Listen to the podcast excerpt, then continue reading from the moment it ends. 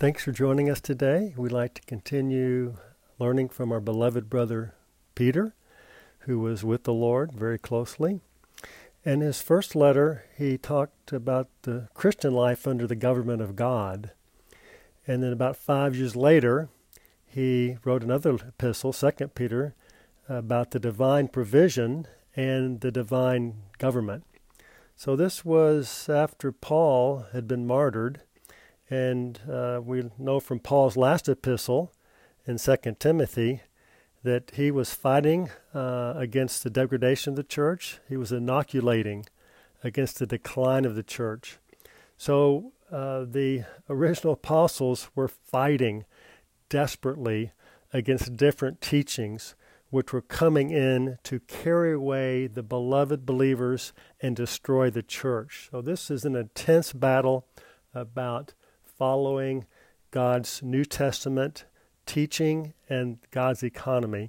So we see an apostasy, which is an abandonment or renunci- renunciation of the New Testament teaching concerning God's economy. And so these initial apostles and teachers were warning us and fighting against uh, heresies coming in. And so after wonderful chapter one on the divine provisions. Uh, Peter shifts over to uh, the the divine government. This is a very uh, uh, very important chapter because it lets us know there is a government with God. God has a government, and uh, unlike the first epistle, in this government, Peter's talking about the judgment on false teachers. That's the first section of this chapter 2. He moves on to God's judgment on both angels and men.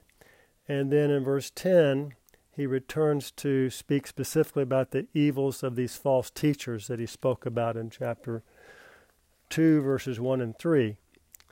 Uh, so, uh, chapter 2, verse 1 says there arose false prophets among the people. So this was the Old Testament. And he says, So also among you to, in that time, and obviously today, there will be false teachers who will secretly bring in destructive heresies. Heresies are choices of opinion, of doctrine, that differ from that usually accepted. Uh, uh, popular teacher Alford says these are self chosen doctrines, alien from the truth. And these false and heretical doctrines brought in by the false teachers, the heretics, uh, these doctrines are like those of today's modernism.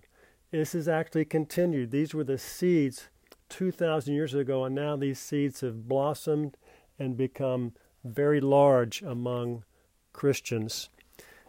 Uh, so uh, this destructive heresy, even denying the master, these heresies regard the Lord Jesus Christ deity and his humanity. There are some that deny that Jesus Christ is God. This is a heresy about his divinity. Others deny that he was a real human. He was somehow a phantom that really was not flesh and blood. This also is a heresy. We need to avoid these heretical teachings which undermine his person and his work. He is our master who shed his blood to purchase and redeem us with his precious blood. Verse 2 says that many will follow these false teachers' licentiousness, because of whom the way of the truth will be reviled. And then in verse 3 and in covetousness, with fabricated words, they will make merchandise of you. They'll take advantage for their gain of the believers, for whom the judgment of old is not idle, and their destruction does not slumber. So God does have a government, and there will be reckoning with God. Then he goes on in verse 4 and 5 to talk about God's judgment on both angels and men. And this judgment um, uh, is about the uh, great white throne there. uh, to be executed upon the, the dead unbelievers and the demons, and probably among the fallen angels. So praise the Lord, as believers, we don't have to worry about that that judgment. The believers will already have had their judgment, whether they live righteously, like Noah, which is mentioned in verse five, and Lot, who they lived righteously and godly.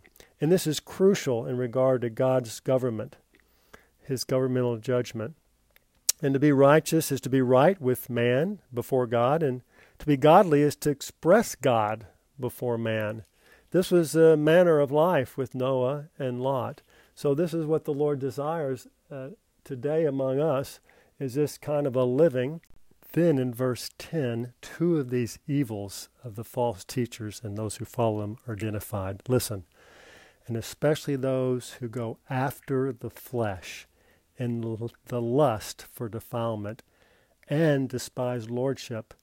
The first evil here is going after the flesh. We all have the flesh, and the flesh likes to indulge itself in its lust, so we have to be very cautious and careful about our flesh. And the way we deal with the flesh is to deny it and go after the spirit, not after the flesh. And the second evil here is despising lordship. And then he goes on to say in the same verse, reviling dignities. The lordship here refers mainly to the Lord Jesus. And also the dignities here refer to generally both to angels and men in power and authority. So the second evil here is to not be subject to authority. In today's environment, we see a lot of chaos and disrespect for authority. May we take Peter's solemn warning and be those not going after the flesh and the indulgence of the flesh, and being those who are subject to authority and not reviling them and despising them. May the Lord bless us in this way. Thank you for joining us.